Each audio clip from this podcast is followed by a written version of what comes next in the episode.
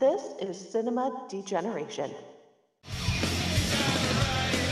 I am the devil, and I am here to do the devil's work. I, I just can't take no pleasure in killing. Just some things you gotta do. We all go a little mad sometimes. You want to know what happens to an eyeball when it gets punctured? You just can't let them go. Go! Hi, I'm Chucky. Wanna play? Please, God. This is God. The dead will walk here. I'm just gonna bash your brains.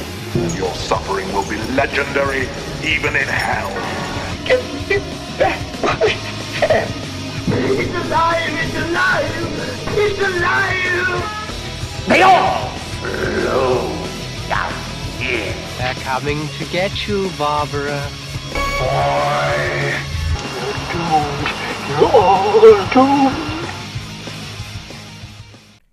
On our show tonight, Howling Under the Full Moon, we will explore Charles Band's Empire Full Moon Entertainment.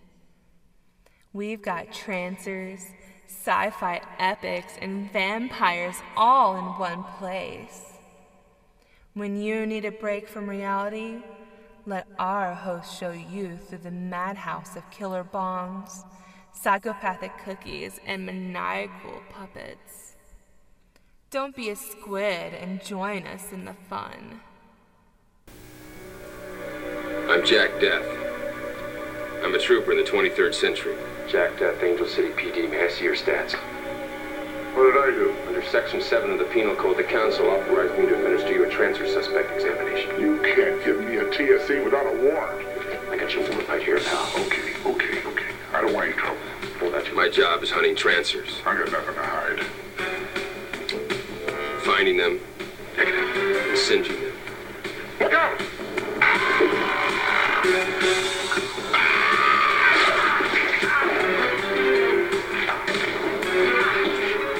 Sometimes they find me first. Then it's a little more complicated.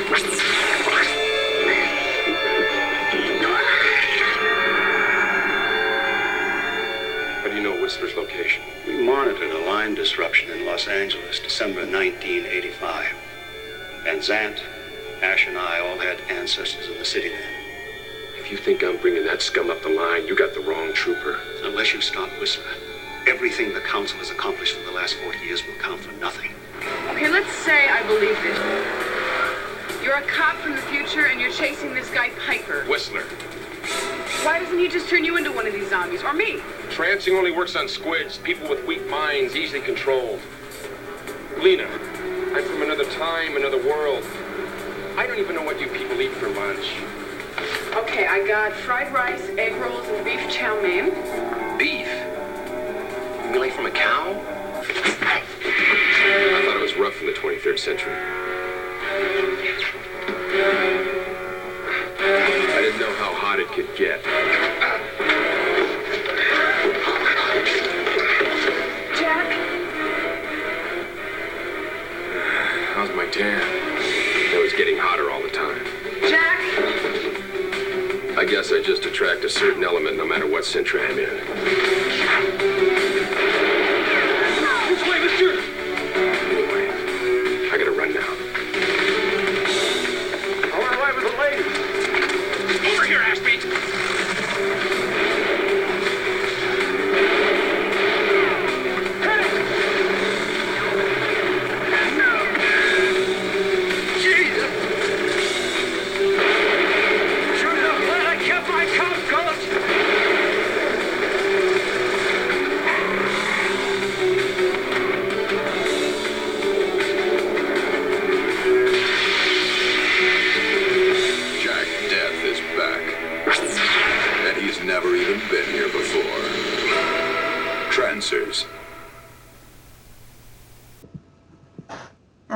Folks, welcome once again to Cinema Degeneration's Howling at the Full Moon.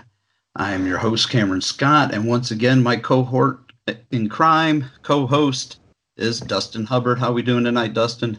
Hey, I'm fantastic. Thank you. How are you doing? You know, I'm doing pretty good. Um, I, I feel a little sluggish. You know, being in the in the space time continuum, as a, a couple of buddies of mine like to call it. Uh, this is a couple of days after Thanksgiving, so I'm feeling a little sluggish, but you know, it's a good thing. Lots of good food. Nothing wrong with that. Yeah, be eating turkey for days. but uh, you know, and, and speaking of, of, of Turkey Day and uh, holidays and whatnot, you know, something that I realized when reviewing, doing the reviewing watch of our movie for this evening has to do with the holidays. But let's get in. Let's get into the actual movie itself. We are doing something not from the Full Moon lineup. This isn't necessarily uh, is part of the Full Moon franchise, but started with Empire International Pictures. This is 1984's Trancers that we, we are doing this evening uh, directed by the man himself, Charlie Band. But this was an Empire picture, and this still falls within the whole gamut of uh, Charles Band's, uh, no pun intended, Empire of films. You know, this is the the one picture that he carried over into. It's the only one I believe that he carried over from the Empire days into the Full Moon days, right? Correct. Yes, it is the only thing that Full Moon uh, retains sequel rights to from the Empire days. Yeah, and thank God they did because man, what a series this is. You know, we're, we're going to do these in order. We're just doing the first one tonight. Uh, but God, there's uh, there's well, I guess you could say six of these movies or six and a half, all depending on how you look at it. Um, as we as I continue to say, Trancers Six, the sequel of which we do not speak. But uh, so technically five and a half films, including uh, Trancers 1.5, the short. But well, not I'll not I'll not get off on my usual weekly tangent about my disdain for Trancers Six. One you day know, when full, uh, full Moon would probably side with you on that because in most like series sets they've always just left six out. So well, my box set doesn't have it. I, I, have known other people that have bought the box, uh, varying degrees of the box sets that have come out, and yeah, I've never seen six included. And and you know, I think they know what they have on their hands there. They, they have one there that even the fans didn't want. But we're here to we're here to celebrate full moon, not not, not to diss them. But but let me go ahead and do the IMDb synopsis, which is as follows. A gruff bounty hunter travels back in time to 1980s Los Angeles to stop a twisted criminal who can transform people into zombie-like creatures. And for one, that's a once that's a, a pretty fair representation. I feel like a lot of the time the IMDb synopsis is very, you know, bleak or very vague, you know, very bland on it. But yeah, that's pretty much the gist of it. And lots of times they're way off. But uh, I do love the tag, uh, some of the taglines they have listed 2020 uh, 2247 collides with 1985 jack death is back and he's never even been here before. That's the, my favorite one. Yeah. His name is death. He hunts trancers even in the 20th century. Or the very very simple the battle for the future has already begun. Yeah i just love some of these. Now maybe you know a little bit about this. I, I, just happened upon it. I knew that this was originally supposed to be called Future Cop, and as we were discussing pre-show, talking about our poster collections and whatnot, I actually have the theatrical size poster for when it was still being called Future Cop. Do you know off the top of your head, like when they decided to make that change from calling it Future Cop to Trancers? Ooh, I'll be honest, I'm not for certain what the thought process was there. Uh, but I know in a lot of other countries, I want to say it's been known as Future Cop still. So, uh, but yeah, it's one of those things where I'm, it might have even rolled out in theaters briefly as Future Cop, but I'll be honest, I can't remember. That's all right. That's all right. You know, it just seems to me like the name Trancers is just a given. I mean, I, I also get that get it being called Future Cop, but mm-hmm. it just doesn't doesn't really you know play into the the mythos that they would create it if they would have just called it Future Cop, you know. But yeah. I'm glad they went the route they did. Yeah, Trancers is a word too that doesn't translate very well into like foreign uh foreign languages. So if you can have a phrase like future cop, you can just kind of, you know, adapt that into, you know, cop from the future or something like that for other languages. So it's it's an easier title to play with in foreign markets. Yeah, I guess that's true when you create a word, you know, a word like trancers and it doesn't translate into the the foreign markets very well. Something like future cop would just makes more sense, you know. I'm but- very I'm very much a fan and support films that make up word have like made up word titles like this because they're they're so much easier to look up online. You know, if you've got like, you know, your classic the blank, you know, blank, you know, the noun title or something like that, you know, or Yeah. the, you know, yeah, just yeah. I love becomes well, so difficult to find information. So if you have like a made up word, it, you look that up, it's like boom, it's going to be right at the top of your search.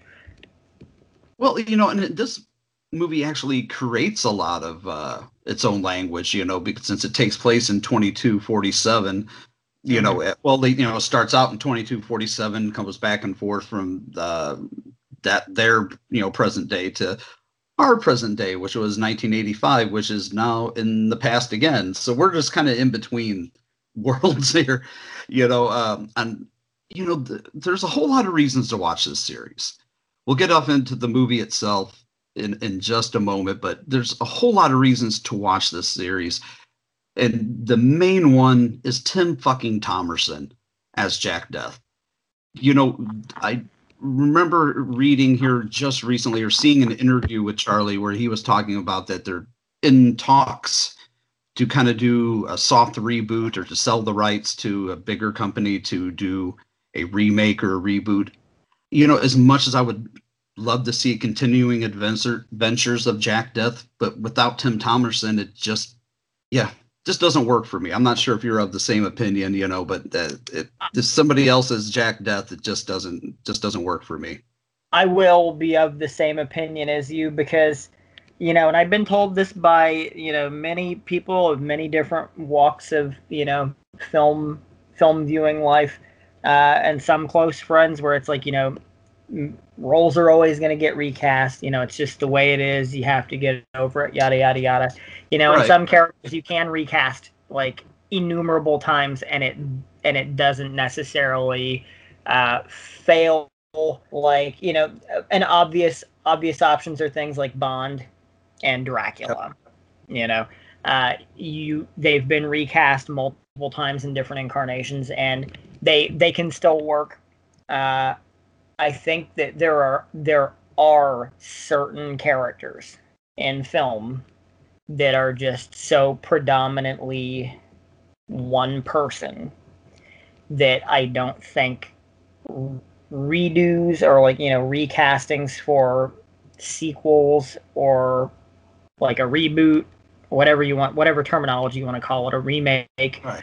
where i don't think it'll ever work it didn't work with nightmare on elm street because That was the first thing I thought of. Was because there is only one robert englund and Freddie is what he is because of robert englund period same as with bruce campbell as ash you know and they they Right. were they were privy to that thought process going into it because i think there were there was talk of actors that could be ash and then they were just like eh we'll just have a similar character and make it a woman so they had like the the i think mia character or whatever her name was and they just kind of Mia, made it yeah. a different incarnation of the character and but she wasn't ash like so i think that you know it might you know in the bigger scope of cinema it might seem like a tall stretch to compare like jack deth to like freddy or something like that but i do think that it is a character that has become so predominantly known because of the actor that embodies jack deth uh, i don't there's just a certain look and vibe and charisma to the way that Tim Thomerson has played Deth over the years that I don't think anyone will ever embrace any other version of him. And Full Moon themselves tried that in the the movie that we don't like to talk about when you know they, Yep. they didn't have Thomerson, so they came up with a plot line to have him go into his his daughter Joe's body. And so it was like it was Jack Deth, but it was like an actress imitating Tim Thomerson as Jack Deth. and it failed miserably to the point where Full Moon doesn't even include that movie in box sets. You know, they don't. It's just not. A lot of people, if you talk to like people that have seen Transformers movies, lots of people don't even know there is a part six. There's a reason for that. It's because there was no Thomerson. So without Thomerson, there is no franchise, in my opinion. I, I feel the same way. It's you know certain characters, and you using the uh, the example of Robert Englund as Freddy Krueger, you know, being so synonymous with that character. It, it's a perfect example here. You know, Tim Thomerson just embodies everything that is Jack Deth, and everything else is just you know, like with yep. the the part six, it's just a, a pale imitation. But and, and it's yeah. one of those, it's one of those things too where you can look at Trancers as as a as a full franchise. You know, there is a body of of characters. There is a nice ensemble cast that carries through the first handful of them. But mm-hmm. even that was proof positive that like they weren't necessarily the the special flavor in the sauce that made it work. Right. You know, it wasn't Helen Hunt. It wasn't Art LaFleur or Biff Manard or Alyson Croft, like or mm-hmm. Thomas Hopkins. It's Tim. like yeah, you he was, you know, everything. I've heard a lot of characters dwindled away, but Tim still carried it like a boss. I've heard a lot of people saying, you know, with ensemble casts, you know, there's a such thing as glitter and glue characters you know, all the other subsequent characters were the glitter, and Tim Thomerson was the glue, and that's the best way to describe it's, it. It's very, very true.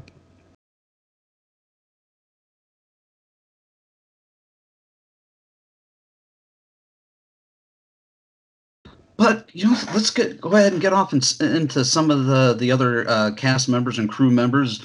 Again, this was directed by uh, Charlie Band, uh, written by Danny Bilson and Paul DeMeo, uh, edited by our good friend Ted Nicolau. You know, John Carl John Carl Buechler, uh, Howard Berger, Frank Darabont, even David Allen did. I mean, special effects. I was really surprised when I was going through the credits and whatnot when I caught Frank Darabont's name in. But you know, even he, you know, for as big as he got, he's got some of his start with Empire. But it's got the great John Carl Buechler, you know, creature effects early work by Berger, David Allen, the stop motion, uh, you know, and the matte shots that he was known for.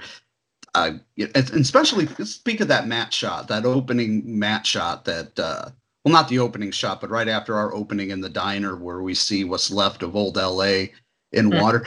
I still think that looks really good. You know, I watched it on my Blu-ray and it still looks really good. You can tell it's a matte shot because if you're, if you have, uh, you know, trained eyes like we do, you can pick that stuff out, but it's still masterfully done. It, it looks really, really, really good. Yeah, it still holds up really well because it's still it's still very fascinating to look at, and I, I still I I still very much buy it as, you know, the backdrop. And the, the thing to note too is is that it's like you don't really get much of these views of you know the future in a lot of the other sequels.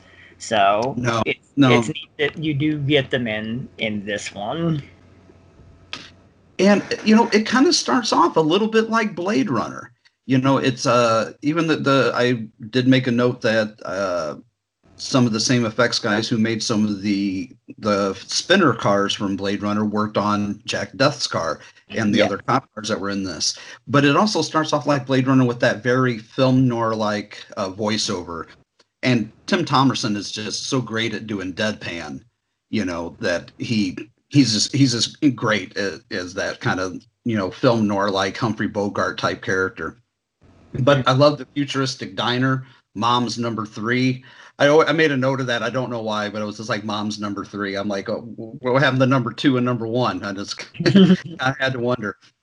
But uh, you know, Jack Deth comes in and he's you know a cop slash private detective that's kind of like gone rogue, you know, singeing trancers. And I love the terminology here. They singe them, they don't kill them.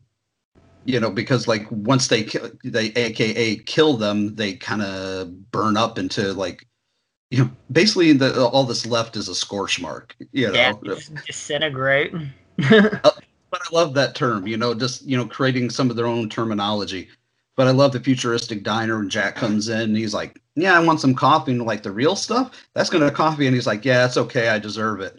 I'm just, I kind of love love that part. But you know, he uh, starts to question one of the patrons, and he thinks he's a trancer. He clears that guy within seconds. The the mom like character uh, that's like the the waitress of the place turns out to be a trancer. T- takes a shot at him with a meat cleaver and I just love how like the the diner patron grabs Jack and holds him down. He's like, "Oh, hey, come on, it's just an old lady. You don't want to hurt her." And he's like, "He's a fucking trancer. Get off of me and help me." he's just so like just pissed off, and I, I love the fact that that's like Jack's motif in most of these movies. He's just really pissed off all the time, but he, he's a man that hand, handles his anger well, or at least well enough. But, but I love when he, you know, he, the fact that you know he's a guy who can get the job done. You know, he can knock somebody out with one punch, but he takes his his licks. He's very much like like we were saying an Ash like character. You know, where he's not perfect. Jack Deth is, is not not perfect at all, but he's just badass. He's just he's got perseverance, perseverance, and mm-hmm. determination. You know, he takes a knife in the leg while he's fighting the old lady. He gets doused in a couple gallons of bubbling hot stew. You know, he, he's not just one of these guys like a Van Damme type who doesn't, you know, can take on 15 guys with a, his karate kicks and never get hit once. Yeah, I, I like a hero like that to take a couple of punches on the chin, shake it off, and keep on coming. You know. Yep. But that's uh, you know, but then we get uh, McNulty is our next character that pops up. Art Lafleur. He, uh, I, I like McNulty. He's just a curmudgeony. You know, I love Art as McNulty. He's just a curmudgeony old man. He was a curmudgeony old man before he became a curm- curmudgeony old man. Yeah, it was kind of like his go-to thing as a character actor. Was he was always like just that sort of like high-strung guy. right, gruff, yeah. high-strung, and you know, looked like he, you know, has had his nose broken every day of his life for a living. You know, just uh, that just rugged type guy. But he, he, he's not like you know he's Jack's boss, but at the same time, you know, being a curmudgeony old fart like he is, he's he's fair. You know, he's he, he's fair. He he keeps giving. He's more than fair. He keeps giving Jack more and more chances where nobody else probably would you know the commissioners you know and the, the not the commissioner but the chairmans don't really want to give him a chance but art is like hey you know this is our guy. He's the only guy at least at first until they decide they're going to try and repl- they're he does a flip midway through the film and he's like hey we're going to send in somebody from the green squad and they're like the guy's never sends a, a trancer before in his life. Yeah. you know what is he going to do? But i love the fact that when he tells him hey the council needs you and jack is like fuck him you know that, that, like just point blank no muss no fuss fuck them one thing i love about uh, art lafleur's character too is is he has a very keen fashion sense. Like the and, suits and the hats and shit that he wears are so i don't even know how to describe them. They they're like they're a personality all their own. Like a lot of tweed, a lot of plaids, a lot of uh, colors and, and color schemes and designs that look like they belong on like not on a police officer, but more or less like on somebody playing golf. Yeah, they they look like the kind of outfits you would see on like a comic book character to me which very yeah. much fits. I mean, Trancers plays a lot like a comic book, and and there were two comic book series, two little small uh, mini series. So true. It, it, it kind of works. Like, like, yeah, I love the fact that you call it keen fashion sense. I kind of like to think that maybe he doesn't have so much Eddie fashion sense. and you know, it's funny that when Jack decides to blow him off, and you know, he's like, "Fuck him." I love that when he goes to go back into the water, like McNulty just charges right after him, like straight into the water. Yeah, and he charges until he's almost like waist deep. It's not one of those like he's just like getting his feet wet. No, he charges in all the way till he just yeah, he just walks right in like it's no thing. Like he's just like, no, you're you're doing this. like Oh, but the gist of our story is that now that they are entice Jack to come back because all he has to say is Whistler's still alive, and Whistler was the guy who created this kind of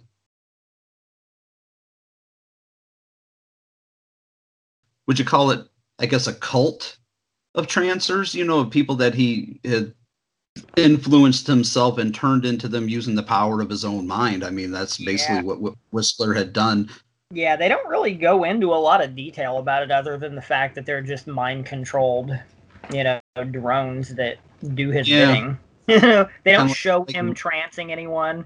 You know, you don't see stuff like that happen until, you know, one of the sequels, but you don't see him make a trance or anything. So it's like yeah, it's all very left very subjective and open to interpretation, like how they get tranced, like what their, you know, relationship is as like a a group. So you know, it's it's always felt like it was maybe kind of like a weird cult, like a psychologically controlled, you know, or telepathically, I guess, controlled sort of like cult to me. Right. I always kind of envisioned them, especially in part one. So Well, you know, and then in later sequels, they kind of become more.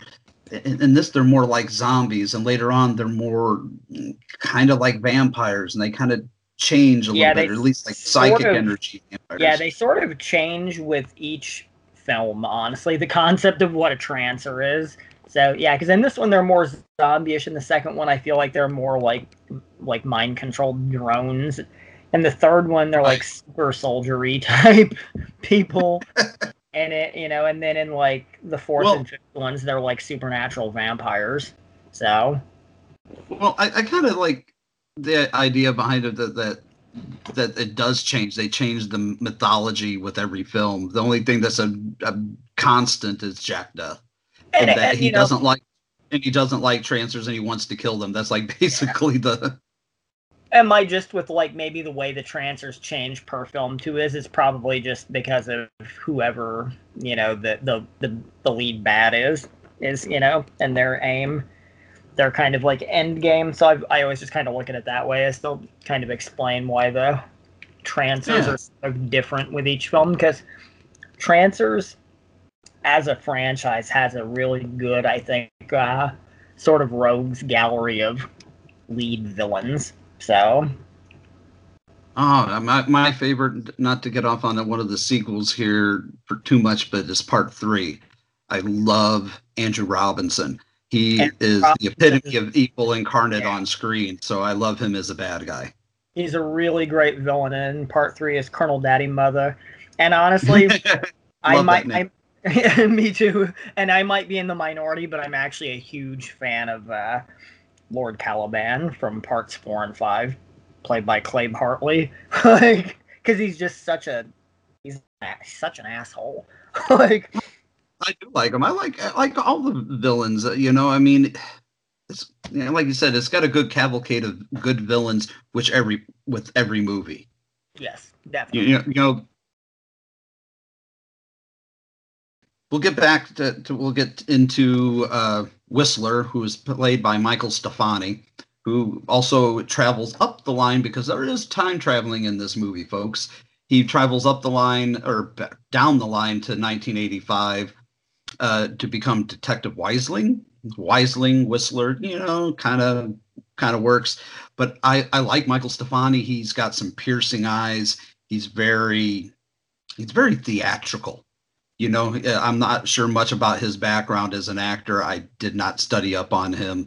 Uh, I should have done my due diligence and, and got a little bit more information, but I would be surprised to find out that he was if he was not a, uh, a stage actor because he had a very stage actor like uh, presence. Yeah, yeah, he But- has a very powerful like look to him, and his facial expressions are very intense. Yes, very much so.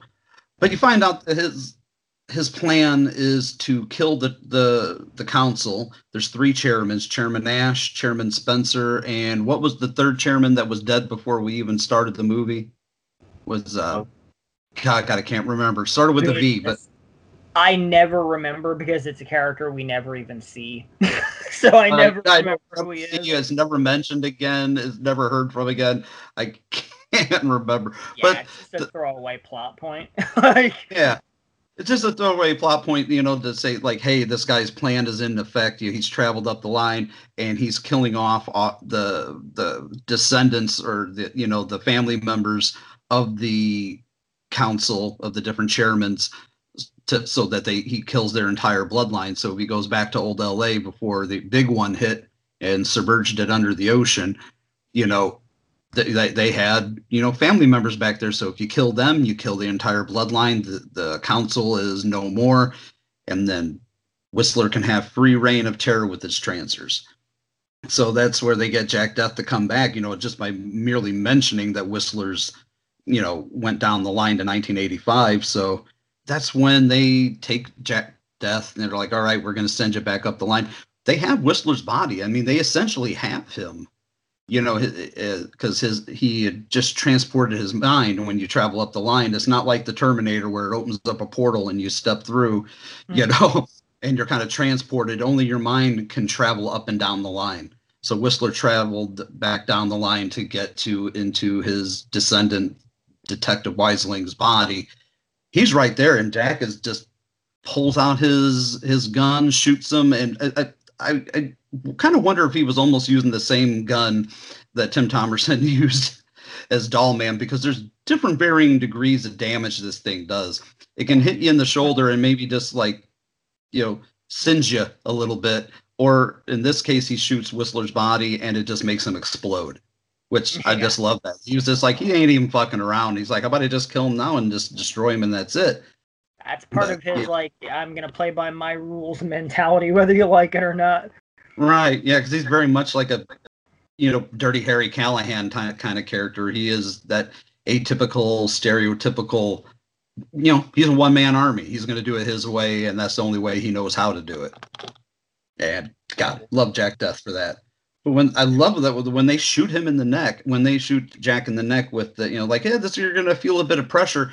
As soon as like they they pop him with it, it, there's no traveling down the line. There's no, you know, big effect scene. It just flashes, and all of a sudden we go from Jack Deth with his big face scar that runs down his entire length of his face with his jet black hair, which is the only time, other than the short film that follows, we see Tim Thomerson with black hair. I've seen many and many of his films, dozens of him. He always has that sandy blonde to gray hair. And to see him with this jet black, you know, Elvis Presley kind of do with the sideburns is just, it makes me laugh. And not yeah. like in a bad it's way. Always felt very false to me. like, yeah, yeah. It's like they had to make that stark contrast of like, listen, this is obviously another character, right? Okay, we yeah. need to make give him black hair, and it's just black hair does not fit him. There.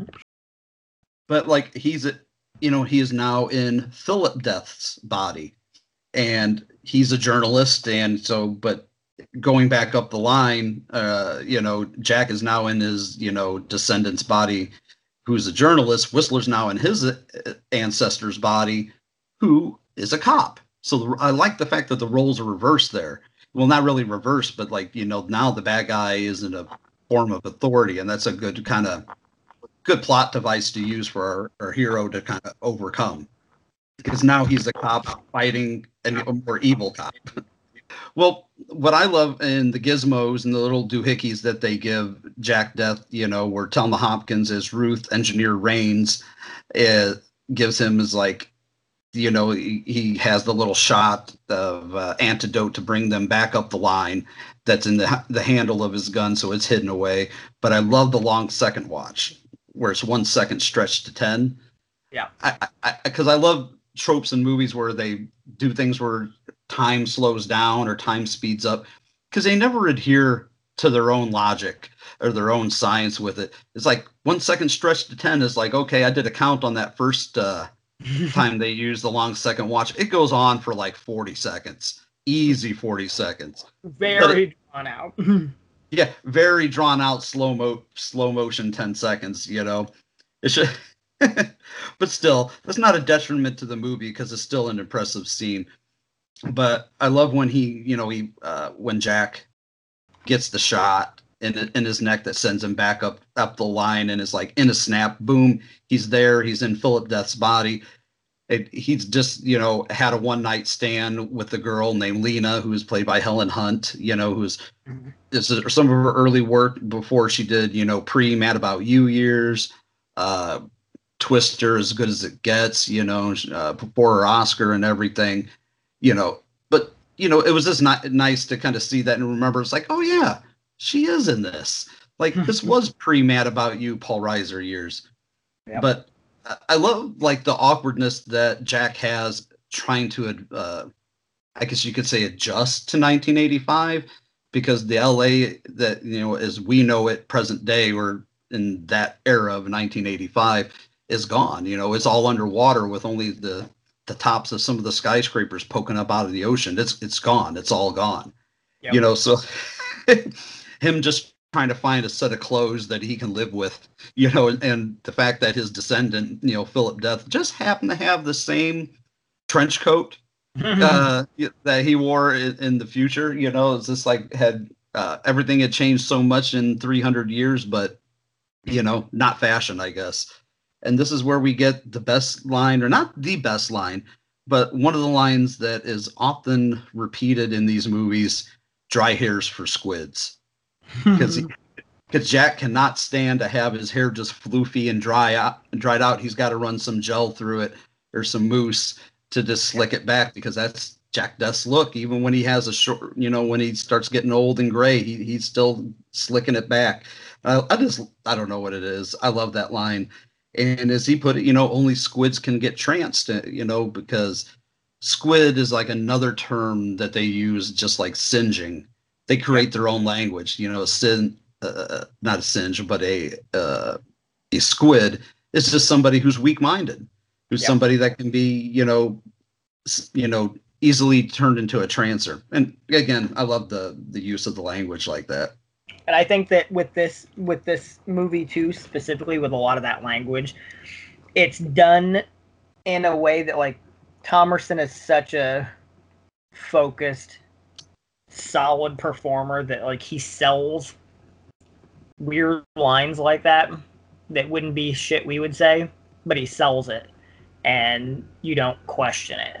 So, unlike in a lot of other movies when you watch, you know, where they try and create dialogue, you know, and weird ways of talking with each other and stuff, it usually feels forced, but I don't feel like it actually feels forced in this. It actually does feel very natural.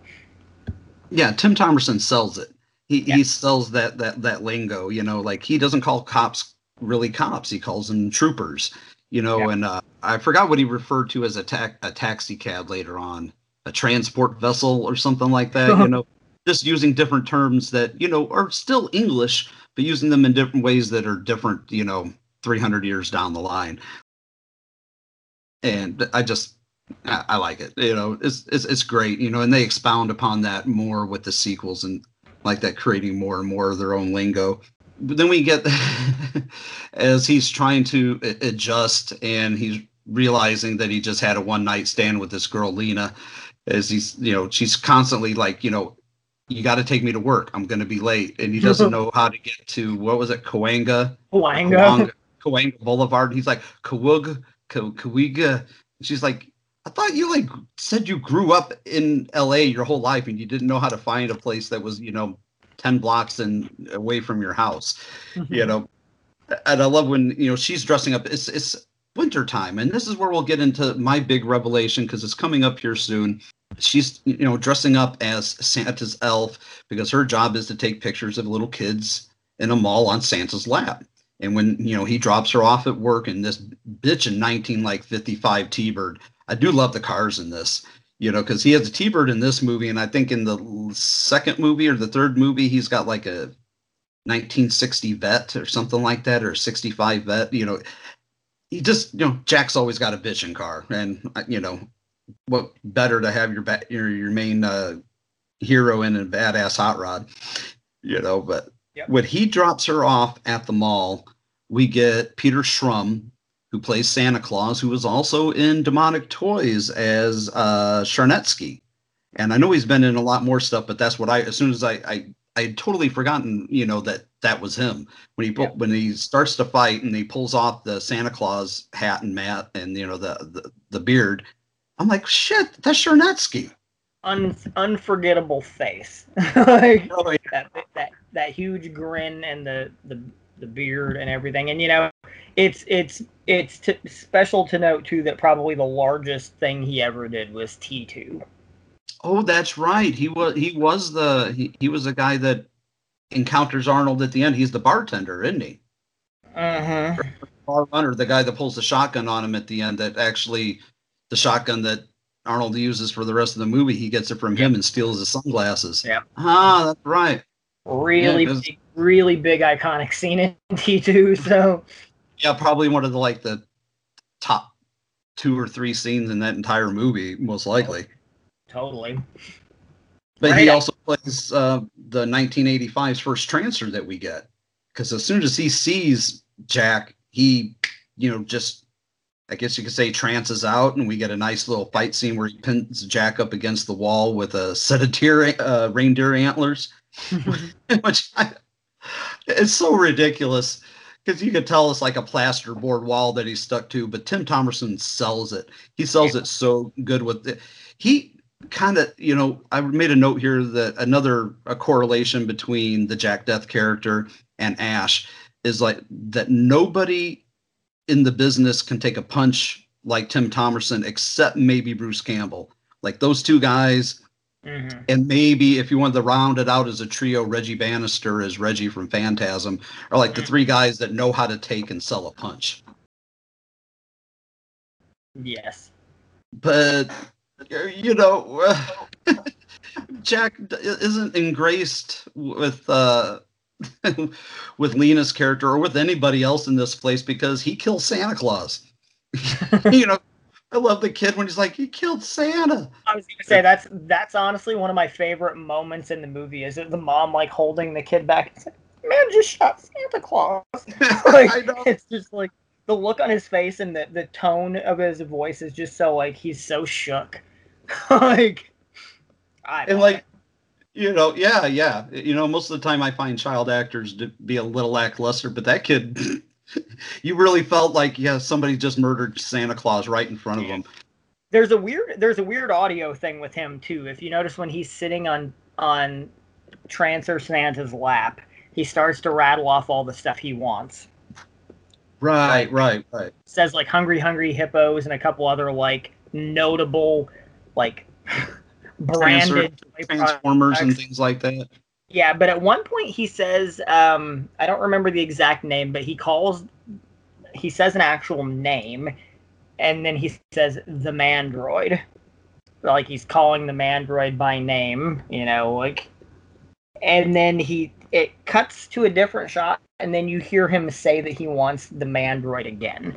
So i never which I caught think is that. funny. Yeah, because he, he says it twice, and I feel like it's just maybe a, an audio screw up that maybe they didn't catch on to because he literally asks for the same toy twice, and it's the Mandroid. Uh, like I said, it feels like he says a character's name. You know, like if you were the Mandroid, it's like Cameron Scott the Mandroid. It's that's kind of like what he does. But um, he says it, and you know, it's it it is to note that this movie was actually written by the same team that would later go on to write Eliminators, uh, which was the movie that introduced the world to the Mandroid. So, ah that was likely very deliberate i'm sure so yeah, and then you know, Mandroid was uh, in the Eliminators, and then he would later get you know adapted into his own standalone kind of you know separate film series. yes Mandroid. and his one solo movie Yeah, now you got Mandroid, and then they had their they had their sequel, Invisible: The Chronicles of Benjamin Knight, which was kind of like a Mandroid two but disguised. so which full moon has been known to do a couple of times have sequels to multiple franchises in one title you know or cleverly disguised and ironically, growing up, I my video stores all had Invisible, which was basically part two, and no one had part one. So I had seen Invisible so many times, and then by the time I finally found Mandroid, like you know, two or three years later at some other video store, and I watched it, and I was like, huh. It's like I, I don't know. I kind of always just liked Invisible a lot more because I'd seen it first and so many more times. But Yeah, the Mandroid. I think he probably originated uh, v- verbally in a line of dialogue in Trancers One. Oh, that's brilliant. As a writer, I love that kind of thing. You know, uh, that's great stuff. But the next part that I want to talk about, though, is when you know Jack kind of you know he has to like put his foot down and go into full dick mode, you know, because he has to kidnap Helen Hunt. He has to kidnap Lena at gunpoint. I mean, he points a gun in her face like you're coming with me, because yeah, which is a great way to get somebody on your side after you murdered one of their coworkers, and after she's done already said, you know, have I give, did I give you my phone number last night? And he's like, no. She's like, oh, thank God, you know. Mm-hmm. so he's not engracing getting into her good graces you know really right off the bat it takes a while before she really warms up to him when she's he starts kind of unloading the crazy onto her because like let's face it who would believe half the shit coming out of his mouth like oh i'm actually not the guy you slept with last night i'm his you know great great great great grandson you know that traveled up and down the line you know who would believe that you would just think okay what drugs are you on but when they go to find uh, the Chris Lavery character, that is the descendant of Chairman Spencer. If I'm right, if I get it, if I'm getting the name right, Chairman Spencer, that Richard Herd plays. Yes. I made a note here that Michael McGrady, who played uh, the character of Chris, was a uh, was a dirty cop character in one of my favorite series, Ray Donovan, and I thought I recognized him, and so I paused it and I looked it up, and sure enough, it was just him, albeit you know almost 30 years younger. But yeah, just a little side note, uh, he's a character actor that has done like well over a hundred things. I'm not. I'm not really familiar with him from much of anything beyond Trancers, honestly. But I know he's he's been in a lot. and yeah, I done a lot looked up and down his his uh his resume, and he plays a lot of cop characters, a lot of kind of authority type figures. But, but I, I, mostly recognize him from Ray Donovan. Yeah, it's funny though because in uh, in Trancers One, his his job is such an '80s job. running running the uh, tanning salon, right? Yeah, yeah. it's just such a. I mean, and I guess tanning salons do, I guess, still exist, and yeah. places it's just not really a, a big thing because I guess you can just go get spray tanned now. So yeah. Oh, the idea of getting a spray tan. I like mean, hey, it, an alien for George Hamilton for years, but right, like, right. Oh no, not people didn't start to actually take that idea until. Yeah, I won't knock anybody for it. I'm, I'm just saying that's not for me. It's like, yeah, I'll just deal with my pasty ass white skin and the, the way it is. totally. I think if somebody saw me with a tan, they'd probably think something was wrong with me because they know how much I don't like the sun and don't like to go out during the day. So yeah, and and I don't really tan; I just burn. So I used to tan when I was younger, but then I hit my like twenties and thirties, and like anytime I go out to the sun, I just burn. So I just stay out of the sun. But his character doesn't last long because you know Jack Deth tells him, "Hey, somebody's coming here to kill you." I'm here to protect you. And he's like, well, let's go in the back room. We'll talk. And instantly, he's already tranced. He does a fancy kind of karate kick and knocks Jack down. And all of a sudden, he's got the sunken in eyes and the, the blistery lips and the, you know, the, the, everybody kind of when they get tranced, they end up looking like they've been dead for a day, you know, or, or they've been awake for a week, one or the other, which is both about the same thing. And, you know, he locks uh, Jack into one of the tanning uh, I guess like a tanning booth. Like I, I've never seen a tanning booth like this before, but I think he was just trying to bake him to death. But yeah, it was weird because it's like a like a stand up thing. Yeah, I've never seen anything like that. I don't know if that exists or if that was part of the more of the sci-fi kind of angle of it. This wasn't the futuristic part of LA, so it doesn't really mesh. But you know, it it's good for a plot device. It pushes the plot along. You know, we're torturing our hero.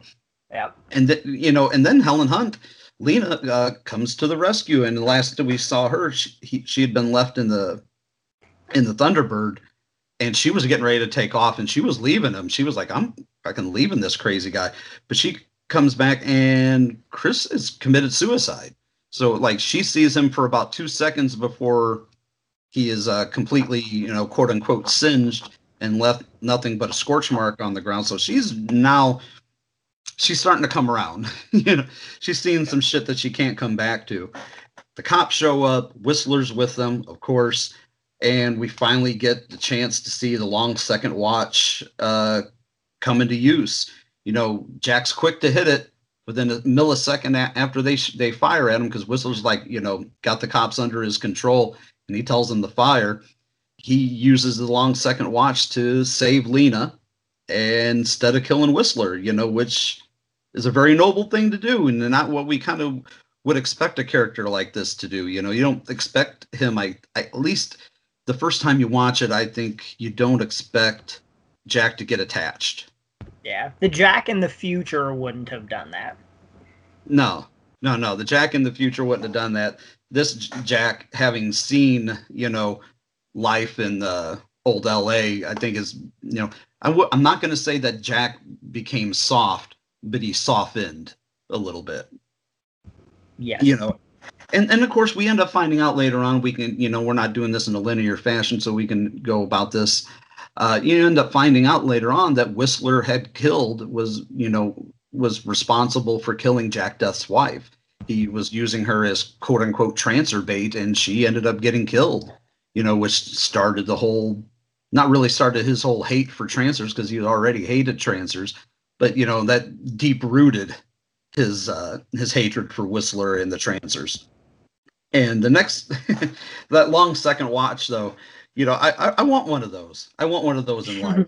you know, I, I think everybody should have one of those for do overs. They would come in really handy.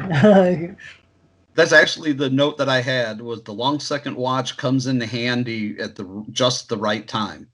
Yeah. And but you know they they escape you know they escape the clutches you know of, of the police officers the dirty cops and well not dirty cops but tranced cops and uh, whistler or Weiss, weisling because he's not really whistler he's not really weisling he's kind of you know both and i made a note like how much um eyeliner do you think they had in the budget for uh for uh Michael Stefani as Whistler because every time they show him in a close up, he has got some major eyeliner going on.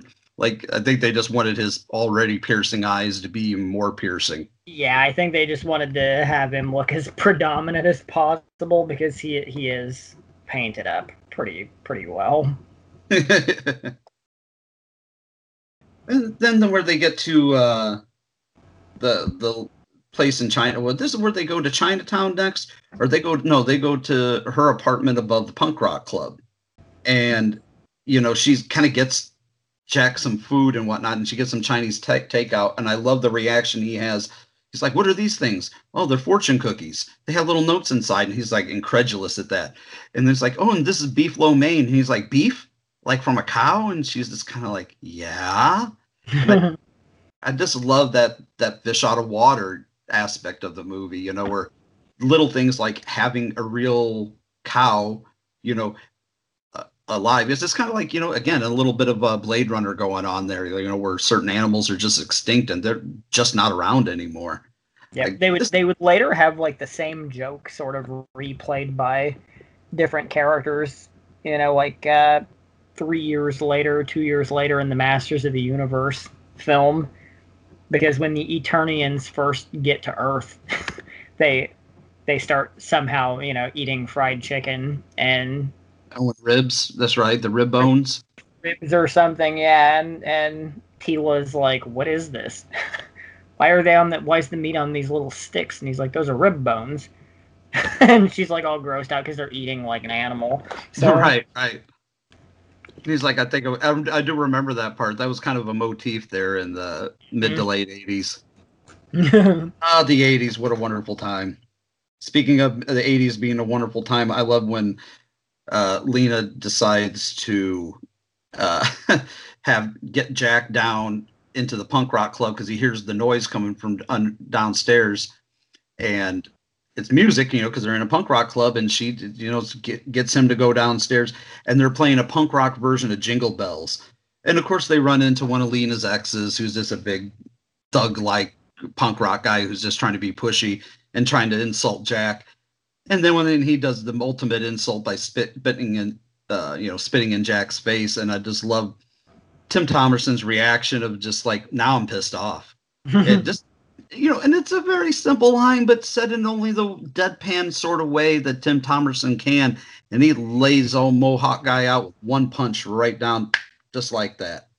It then gets jumped by three or four other guys, and Lena's just like, "Oh, we know we need to go," and no, Jack takes every single one of them out. You know, I just love how badass he is. And that that I put in quotes here: the ultimate badassery is when, and this happens twice in the movie, where Jack is lighting a cigarette and he strikes the the strike anywhere match on his teeth.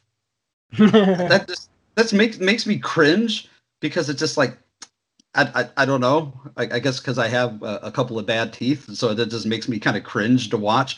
But it's the ultimate badassery moment, and it kind of was also like uh, mimicked a couple of years later, you know, with uh, Stallone and Cobra, you know, always having a match in his teeth, and you know, and you know, it's just that kind of thing that could only happen in the '80s. and this is where I have the had the epiphany and I don't know if you ever considered this until I, I spoke to you earlier about it, but when uh, Lena gives Jack a Christmas gift, you know, and he's like, "Is Christmas already?" And he's like, "Yeah, well, it struck midnight. It's already Christmas." That's really when it. I had the epiphany. Well, Trancers is a fucking Christmas movie. Every bit mm-hmm. as much as people want to say like Lethal Weapon is a Christmas movie or Die Hard, you know, whether or not it's a Christmas movie. I want to start up the debate of with people of whether or not Trancers is a Christmas movie because I think it is. It totally is. I've always considered it a Christmas movie. I, I just never thought of it that way. I just was always so engrossed with the Jack Deth character. I just never even thought of, you know, never even considered it. Just went along with it. And I'm like, but he does kill a Christmas, uh, you know, a, a, a, mall Santa. You yeah, know? I was say, it didn't dawn on you when Mrs. Claus calls for security to the North Pole. right. Because I just, you know, I just never thought about it. it's right there in my face. It's a very you know, minor detail in a bigger in a bigger scope. So right. But it's so uh, here I am. It's uh, November 29th and I've watched my first Christmas movie of the season. So I've started before my wife even did. So I ought to get some brownie points for that.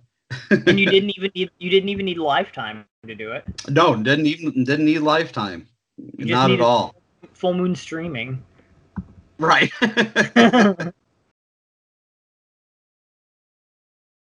uh so yeah this this will re- you know release sometime in the next couple of weeks you know i'll have my first christmas episode sadly, I don't think there are any other probably that I can think of other Christmas related full moon films that come to mind. yeah, none that I can think of. This might be the only only one that I can think of, honestly. Think of a few like Halloween themed Christmas or Halloween themed full moon movies, but not Christmas. Right, right. Yeah, this might be the only one. I'd I'd have to go through the entire library, which you know we will eventually do, but I'm pretty sure that this is the only one. And this is where, where we get the the the one part that I kind of it's the only part of the movie that comes down just a tiny notch for me is when little or baby McNulty comes along, who I grew to like her character more in part two, you know, because uh, it was the same actress uh, playing her, you know. Yes. But Little McNulty, uh, I forgot her name. Uh, Alyson uh, Croft. Croft, that's it. Yeah. But like, I liked her more as she got older and got a little bit more, you know. Yeah. Her I, acting skills, her acting chops got a little bit better.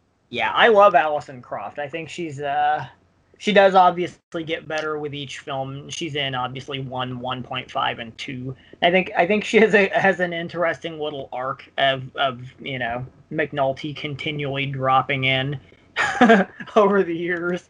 So well, it's so preposterous to have this big, big, gruff, you know, barrel-chested guy, you know, as McNulty, always having to go back into this, you know, this girl's body, you know, which it starts, she's like 10 or 12, and then she's 16. And he always like, you know, he's wanting to drink and smoke like like a grown grown ass man, you yeah. know.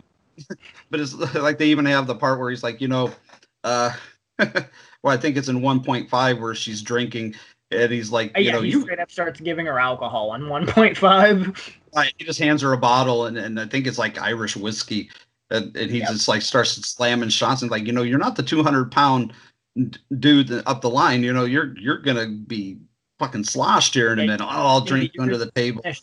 Two shots. You're like alcohol nap time. like That's right. But you know, uh, I, I I I wrote down here McNulty shows up to try to get Jack to go back down the line back to 2247 and he he interrupts Jack's mojo. Not once uh interrupts Jack uh you know and Jack puts her out the door locks her out but then shows up and shoot pops him in the neck takes Jack back to 2247 and within moments of him going back there because they they want to put somebody that's the point where they want to put somebody else on the case. They feel like jack's wasting too much time which you know let's face it jack is wasting a little bit of time trying to get busy.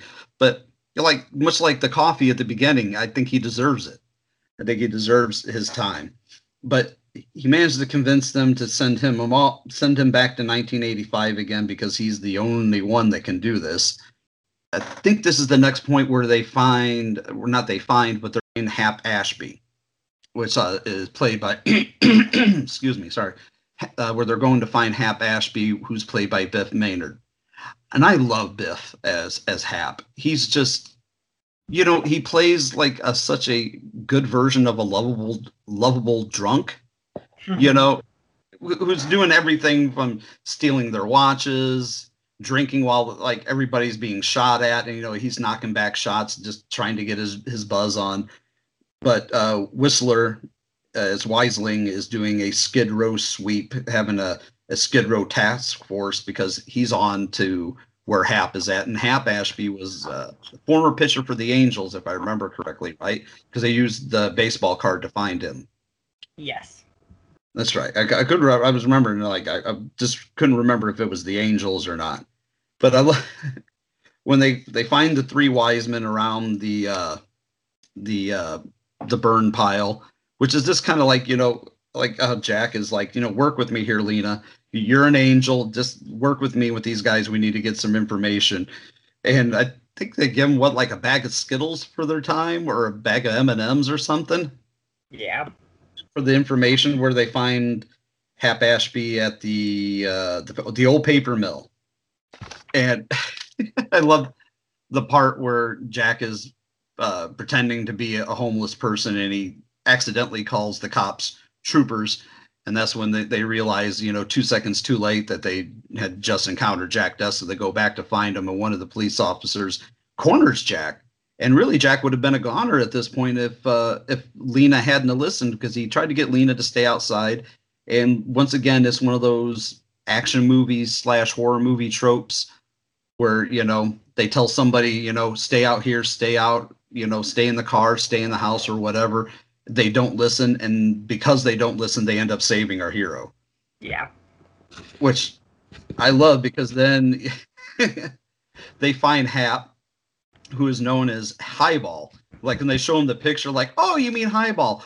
And what was that game that they were playing? I mean, I know they were playing a version of drunk baseball, but where the ball were just was just empty bottles of booze. Yeah, that just seems a good way to blind yourself or to Pretty really much, fuck yeah. yourself up. Hap just Hap loves playing drunk baseball because he does it in part two also. Right. like, Now, and I remember reading. I I didn't didn't look this up on like Wikipedia or, or IMDb, but they they make their escape on a couple of Vespas, you know, a couple of uh, scooters and whatnot, and they get you know back to Lena's apartment and whatnot. And Hap Ashby, they're trying to get him to get cleaned up, you know, and he's making himself a sandwich, trying to make a drink. He's just helping himself being a slob. But he pops out his partial, a tooth, and pops it into uh, Jack Deth's hand. I swear I remember reading somewhere that that was like his real tooth. yes, I that, believe that, it was. that was not a prop. Yes, I believe it was. Uh, I believe that Thomerson ended up giving him money to actually get it fixed, too, in real life. Oh, really? Like Yes. fix his tooth and no kidding. Yes. Because I, I just remembered reading that the the to- I didn't remember that part, but I remember reading that the tooth was real because I have a, a fake tooth as a partial, and I have popped that out for a couple of movie roles. So I was just kind of, huh, real tooth, been there, done that. Yeah, yeah, Yeah. To my knowledge, it was it was real, and Thomerson did end up um, helping him get it get it replaced properly. Well, good for him. I know that a lot of their interaction in the movie too is pretty genuine too between the two of them because uh, Biff was drunk supposedly through a lot of his filming. So probably I don't know if it was like a method actor kind of thing, but uh, he was you know supposedly Supposedly, really uh, on the Really? sauce, huh? Really uh yeah lubricated during the filming so when you know just to, like drag him around or whatever you know it's like that was pretty real so Oh yes. Whenever whenever Thomerson is like dragging him around, that's legit. yeah because I, I i would assume that you know he probably knew how to handle him that way anyway you know because he both him and helen hunt were actually recommended by thomerson for this film so I did He- not know that. Yeah, he, he knew them both prior. Um, Helen Hunt. I feel like I don't remember if they had worked together or not prior, but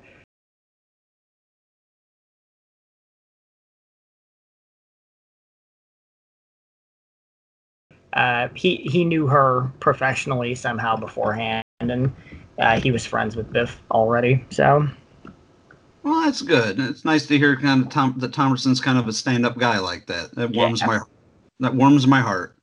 yeah, Now, what do you think that we're getting towards the end? We're getting towards the last act, last part of the movie. What do you think of uh, the decoy? Like when Tim Thomerson, where Jack Deth puts in the phone call to Whistler, you know, sets it up and says, "Hey, you know, I don't want to do this anymore. I'm tired of chasing you. Let's cut a deal. You know, I want out." And then it just cuts to the next thing you know, it Helen Hunt is just bait, which to me seems to go against everything that Jack would have wanted to do because that's how he got his wife killed. And I, I, I just feel like that was just like a writing thing and not so much a character thing. If that makes sense. Yeah, no, I'm I'm with you on that. It doesn't necessarily add up in my mind, but I feel like it was a storytelling thing. It's like somebody didn't like think about it like, well, you know, would have Jack done this? I just don't think so. But you know, again, it's not a detriment to the movie, but it's Yeah. just like I think that transition is also very abrupt, and he's just like, you know, he tells her like, hey, you know, I'm just, you know, we're just playing them into our trap, and then Yeah. the, they don't really set anything up. You know, they don't let you know what the trap is going to be Yeah. because then Whistler is on the building, you know, on the roof of the building next door. Hap is in, you know, uh, Hap Ashby is in Jack's trench coat playing a decoy, which seemed awfully risky to me since that's the person that they're trying to save so that like up the line he can become, you know, the chairman. Mm-hmm. It, it just seems awfully risky to use the person you're trying to save as bait. Just say it. Because, you know, you got decoy as Ashby as bait. Lena is a hostage. It just seems awfully risky. I, but, you know, hey, that's, that's, Yeah. I think it's one of those things where it's like, you know, I don't know. It was probably just a matter of rushing things along because this is a short movie, you know. Like I'm, I'm very pro, you know, tight run times and everything. But sometimes certain stories, like there, you, this movie could have stood to have another, you know, 15, 20 minutes on it, you know, because you could have really fleshed some things out a bit more. I think. I, I agree. Not, Um, n- not often will I actually say like a movie needs an extra 15 minutes or so in it. Yeah. I, I'm usually the opposite. I'm usually saying, you know, you could shave 15 minutes off. But th- this movie's like what 75 minutes it's like long. 70 76 minutes yeah so it's like there i think stuff like that could have probably been you know handled a bit better and fleshed out a bit more logically with a, a longer runtime but sometimes in shorter movies like this you sort of jump from you know a to c in like no Yeah. time flat so i mean i i had recently rewatched the blade spin-off film and it it kind of has similar vibes at points where it feels like it just sort of like leaps forward and you're like Yeah. Huh? It's Yeah, kind of like but, what? it's just How do we get from? I think you said it best when you said they goes from point A to point C. It's like they Yeah. just get point B somewhere along the line. Yeah, because especially when you see the way Jack is with Alice, his his wife from the future in parts two and three, you know, he wouldn't really probably be into doing things the way he does in this sequence you're referring to in part one. So Yeah, that's what I thought. You know, that's what I kind of thought because you know it, it obviously you know it hurt him. He was obviously in love with his wife, you know, and and it hurt him to lose her. But he's going to put the the person he's in love with now or that he's least you know attached to into the same kind of predicament, and it almost gets her.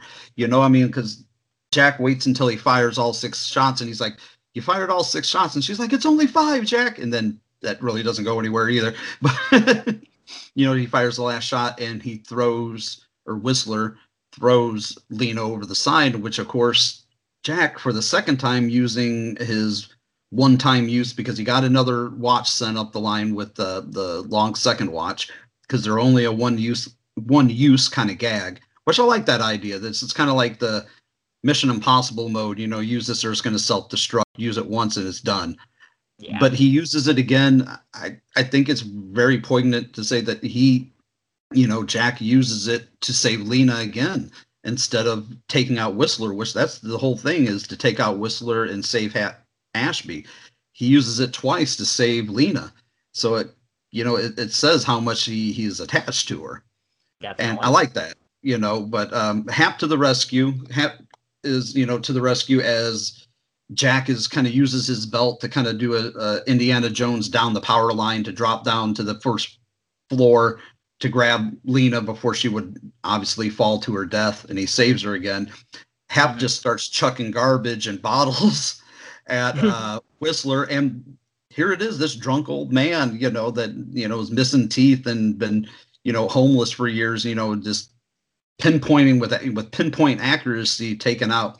He takes out Whistler, and it Yeah, doesn't take him out, but like he pretty much serves him up to Jack though, like Right. with with very little effort. Yeah, just uh, with like like think it was a rotten apple in a broken bottle that he throws at him, and Yeah. he falls down into that little like fountain area. totally. So, and I have to say, in the bigger scope of the entire franchise of like you know the six and a half ish films, Whistler is probably one of the most important villains, but at the same time, he's one of the still sort of lamest and the easiest to defeat because his his defeat at the end of this movie is so simple. like it is, it is. That's why I like uh, Colonel Daddy Mother. You know, it it takes it, it. Yeah, we'll we'll we'll get into that. Trancers three, my favorite of the franchise. Well, uh, as well.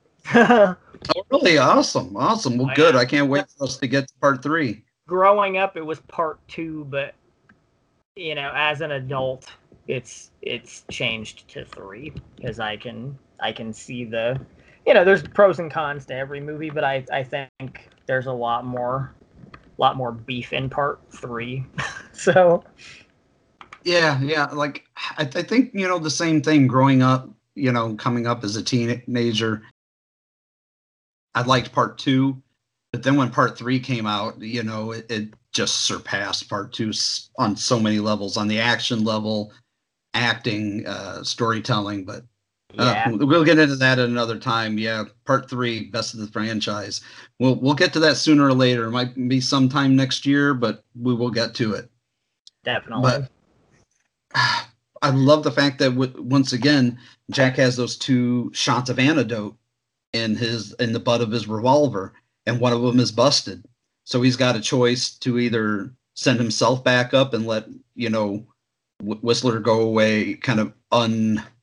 Uh, how you want to say? How do you? Uh, what's the word I'm looking for here? You know, uh, not paying for his sins. You know, not paying for his crimes. But he jabs him in the neck to send Whistler back up the line to a body that's no longer there. So he he kills him es- essentially by sending him back up the line because there's nothing there. His body's been ex, you know exploded into a million pieces.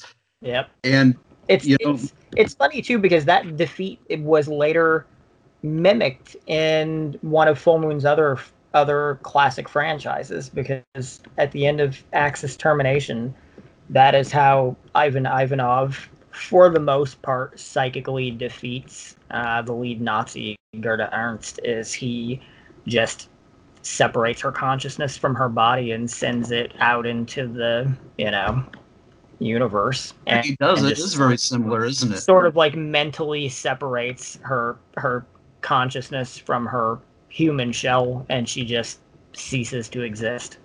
So. Well, you know that's the thing. You know, if if if you're gonna rip anybody off, rip off yourself. Yeah. You know. totally. But not that that's a really a rip off. That's just like you know, there's only so many uh tropes and storylines and plot points that you can use. And as a writer, I've I've used the same you know kind of plot driving points in multiple scripts, so I, I see it, I get it. But uh, I like the fact that he he sends him back up the line without the body. It's just it's great. But now Jack is trapped in 1985. But as I put it here in a quote, we know better. We know better than to think that he's always going to be stuck you know back in the past because he's going to jump back and forth from the future to the to the past from the 80s to the 2200s and then back to the 13 or 1400s when part 4 and 5 and you know the, there's a whole lot of time jumping going on you know with this because this it's a little bit horror a little bit sci-fi and a lot of action Definitely. but you know jack is is time hopping uh, and you know and we get a little bit of little mcnulty at the end to come out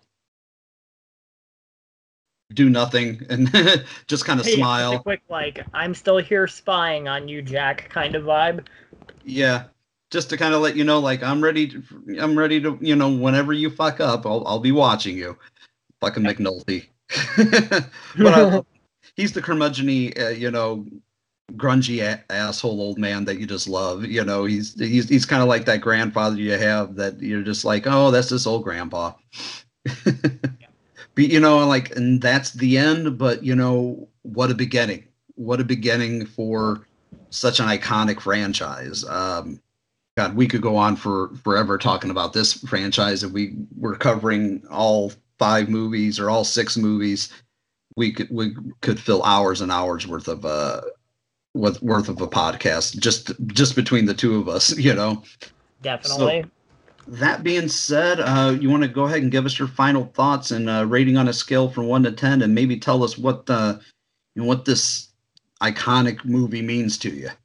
Sure. You know, I I happened onto Trancers as a as a young teen, not really knowing what it was. I think I had only rented it because I saw Charles Band's name on the box, and the VHS cover didn't really grab me, so I was kind of apprehensive to get it. But it's something I I watched and as a kid I thought it was kind of interesting sci-fi, but like I said with, you know, my mentality of 2 and 3, it's something I had to really grow up and go back and revisit to actually appreciate with, you know, adult eyes. It's a really good movie.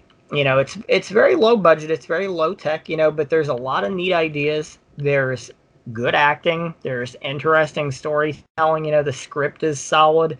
You know, the directing is solid. Tim Thomerson is is and always will be a fucking boss. Period. Like he owns, you know, version of like a Reggie Bannister or a Bruce Campbell. You know, he just is cool, and he is like a hero. You know, he's like he he is just the definition of cool.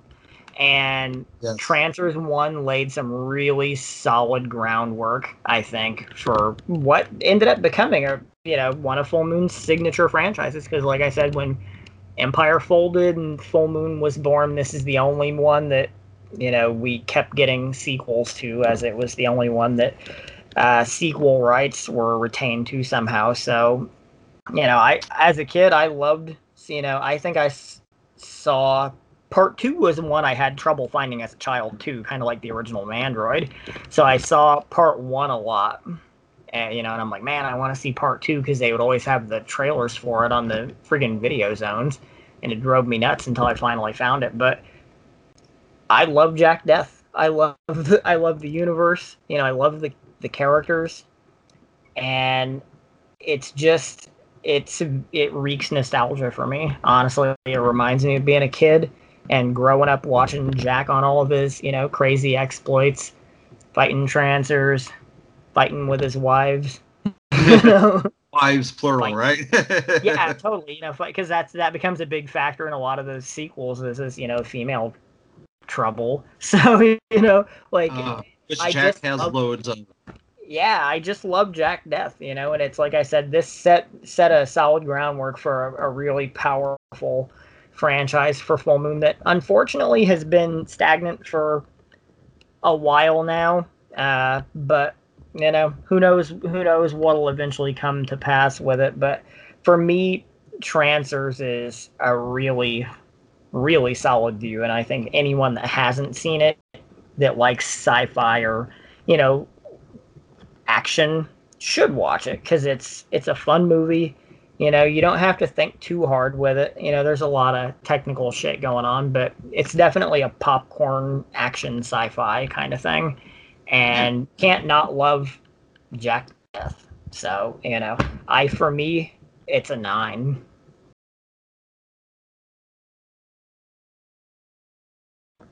Nice, nice. I, I agree with you. There's a lot of nostalgia here. I I saw, I I remember picking up part two before anything because I knew who Tim Thomerson was from Zone Troopers. I knew he was from watching Uncommon Valor. So I had heard of Trancers, but it never never popped up at either one of my local video stores where I was from in Indiana.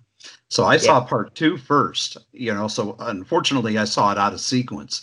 Yeah. You know, it's just one of those. This is a full moon movie, so opposite for me. I saw part two first, eh, but I ended up having to travel about 35, 45 minutes. I, my mother was actually very cool enough to drive to a, a video store. You know, that was a more than an hour, hour and a half round trip to to rent part one for me. And you know, this is the days long before internet, long before DVD. This is in the VHS days. And again, I remember like looking at like, wow, this doesn't look the same, you know, from the the, the VHS cover. But I remember, you know, I was instantly hooked with part two. And they give you enough of a recap with part two so you kind of know what you're getting into if you haven't seen part one. Yeah. Uh, yeah, this is all Jack Deth for me. You know, there's a lot of things I love about it. It's a fringe kind of movie. It's it's on the fringes of sci-fi, of horror, of action, you know, and adventure, even a little, you know, romantic, uh, you know, drama kind of moments because, you know, the Jack Deth's uh, lady troubles are very prominent, at least in the very first three movies. you know, with his uh, future wife, his past wife, girlfriends, and yeah, he he has lady troubles left and right.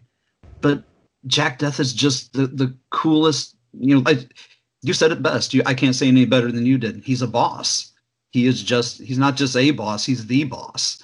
He is as iconic of a character as um, Bruce Campbell's Ash Reggie Bannister's uh, Reggie from Phantasm. I know we keep going back to that, but they're they're very similar, kind of everyday men ca- kind of characters. It, you know, it comes down to they just have that natural born fucking charisma. They don't have Yes. to try to be cool.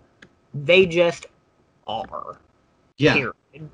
And Jack, Like- yeah, Jack Jack Deth just is cool. Tim Thomerson is just he's the epitome of cool. He's the epitome of badass, you know, and he's one of those classic just classic good guy hero type characters, you know, the the one man armies that I just love so much. It it was a character that only could have been born out of the 80s.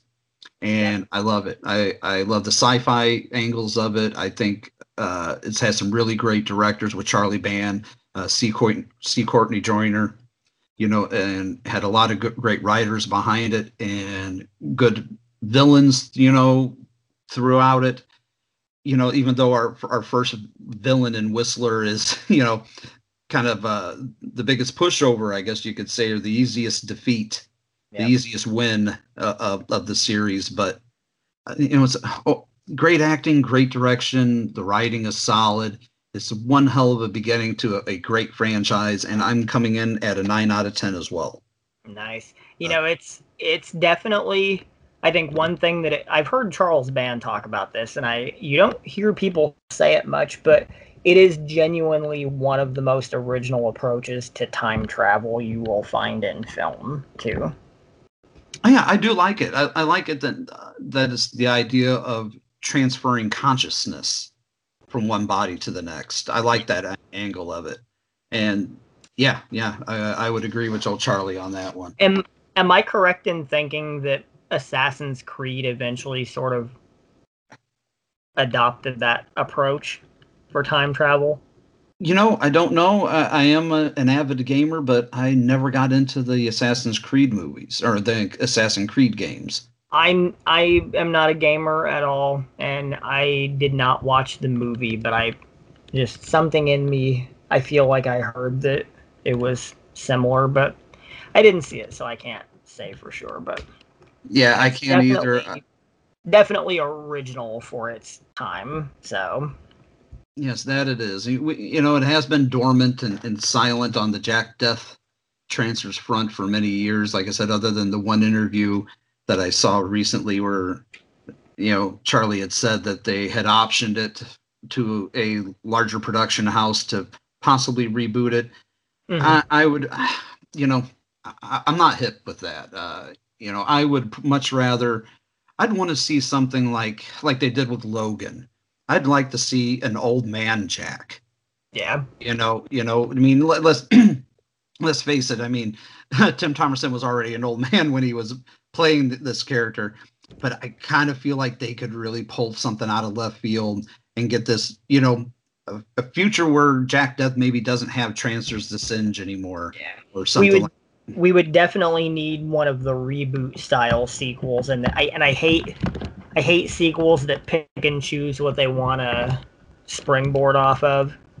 But you, to bring him back proper, you would have to retcon Part Six because if I'm remembering correctly, the reasoning for him having to go into Jo Deth was because his his I think his body was no good anymore. Yeah, it was almost that. like it was kind of freezer burnt. Yeah, it was There you go. calcified, and he needed to go back down, and you know some nonsense. So the whole idea of basically just displacing his consciousness in a completely different. Right. Uh, Yeah, I'm, o- I'm okay with them re- retconning that. They can Which- retcon part six all they want. Yeah, which would which would never have really worked in the first place. Because no offense to the actress uh, Zette Sullivan, I just that deck was stacked against her from the first audition, in my opinion. So. Uh, yeah, I feel she like she was been- set up for she- failure right yeah, from the she might have been the best of the bunch. You know, I'm not gonna say that she sucks. You know, but uh, she's just not Tim Thomerson. So Yeah. you know, and you just you can't be that. You you either just are that cool or you're not. Period. Yep, you're either and- Tim and- Thomerson or you're not. Like Right. You know, And none of us are Tim Thomerson. There's only one Tim Thomerson. yeah, and you know he you know he's is- he's just a force and a personality that you know you put him in that kind of noir setting with you know it's kind of like his own like low key Bond in a way because he gets his own little gadgets and shit. You know. It's Yeah, like a- yeah. it's a whole immersive world, you know, and you just I don't see how you can't love it. Honestly, I really don't. So Right. Yeah. Like, uh, there's kind of two trains of thought I have with trancers. You either love it or you're wrong. you know, I had friends uh, growing up when I was uh, a, a, a teenager, and, and you know, especially you know throughout my junior high and high school years when I was writing for the school newspaper, they would always go Jack who, and I'd be like, eh, fuck off. You know, it's still still to this day, I have a couple of these same friends that people that I know from my high school days, and they will every once in a while jab me and be like, "Oh, Jack Deth, Jack who?" And I'm like, "Yeah, fuck you. you just don't know. You either are hip to Jack Deth or you just don't get it, you know." But yep, gotta love Jack. Much love for Jack. Well, that being said, I think we'll call an end to this particular episode. I want to thank you, Dustin, for joining me, for especially for this one. This was a big one. Uh, you know, I, I really think other than trans or with Trancers, other than that, really subspecies and the original puppet masters are the three big tentpole, you know, uh, original series from Full Moon that are just legendary, iconic. And I was glad that we finally got a chance to cover this one. We have a lot more ground to cover with Jack, but remember, dry hairs for squids.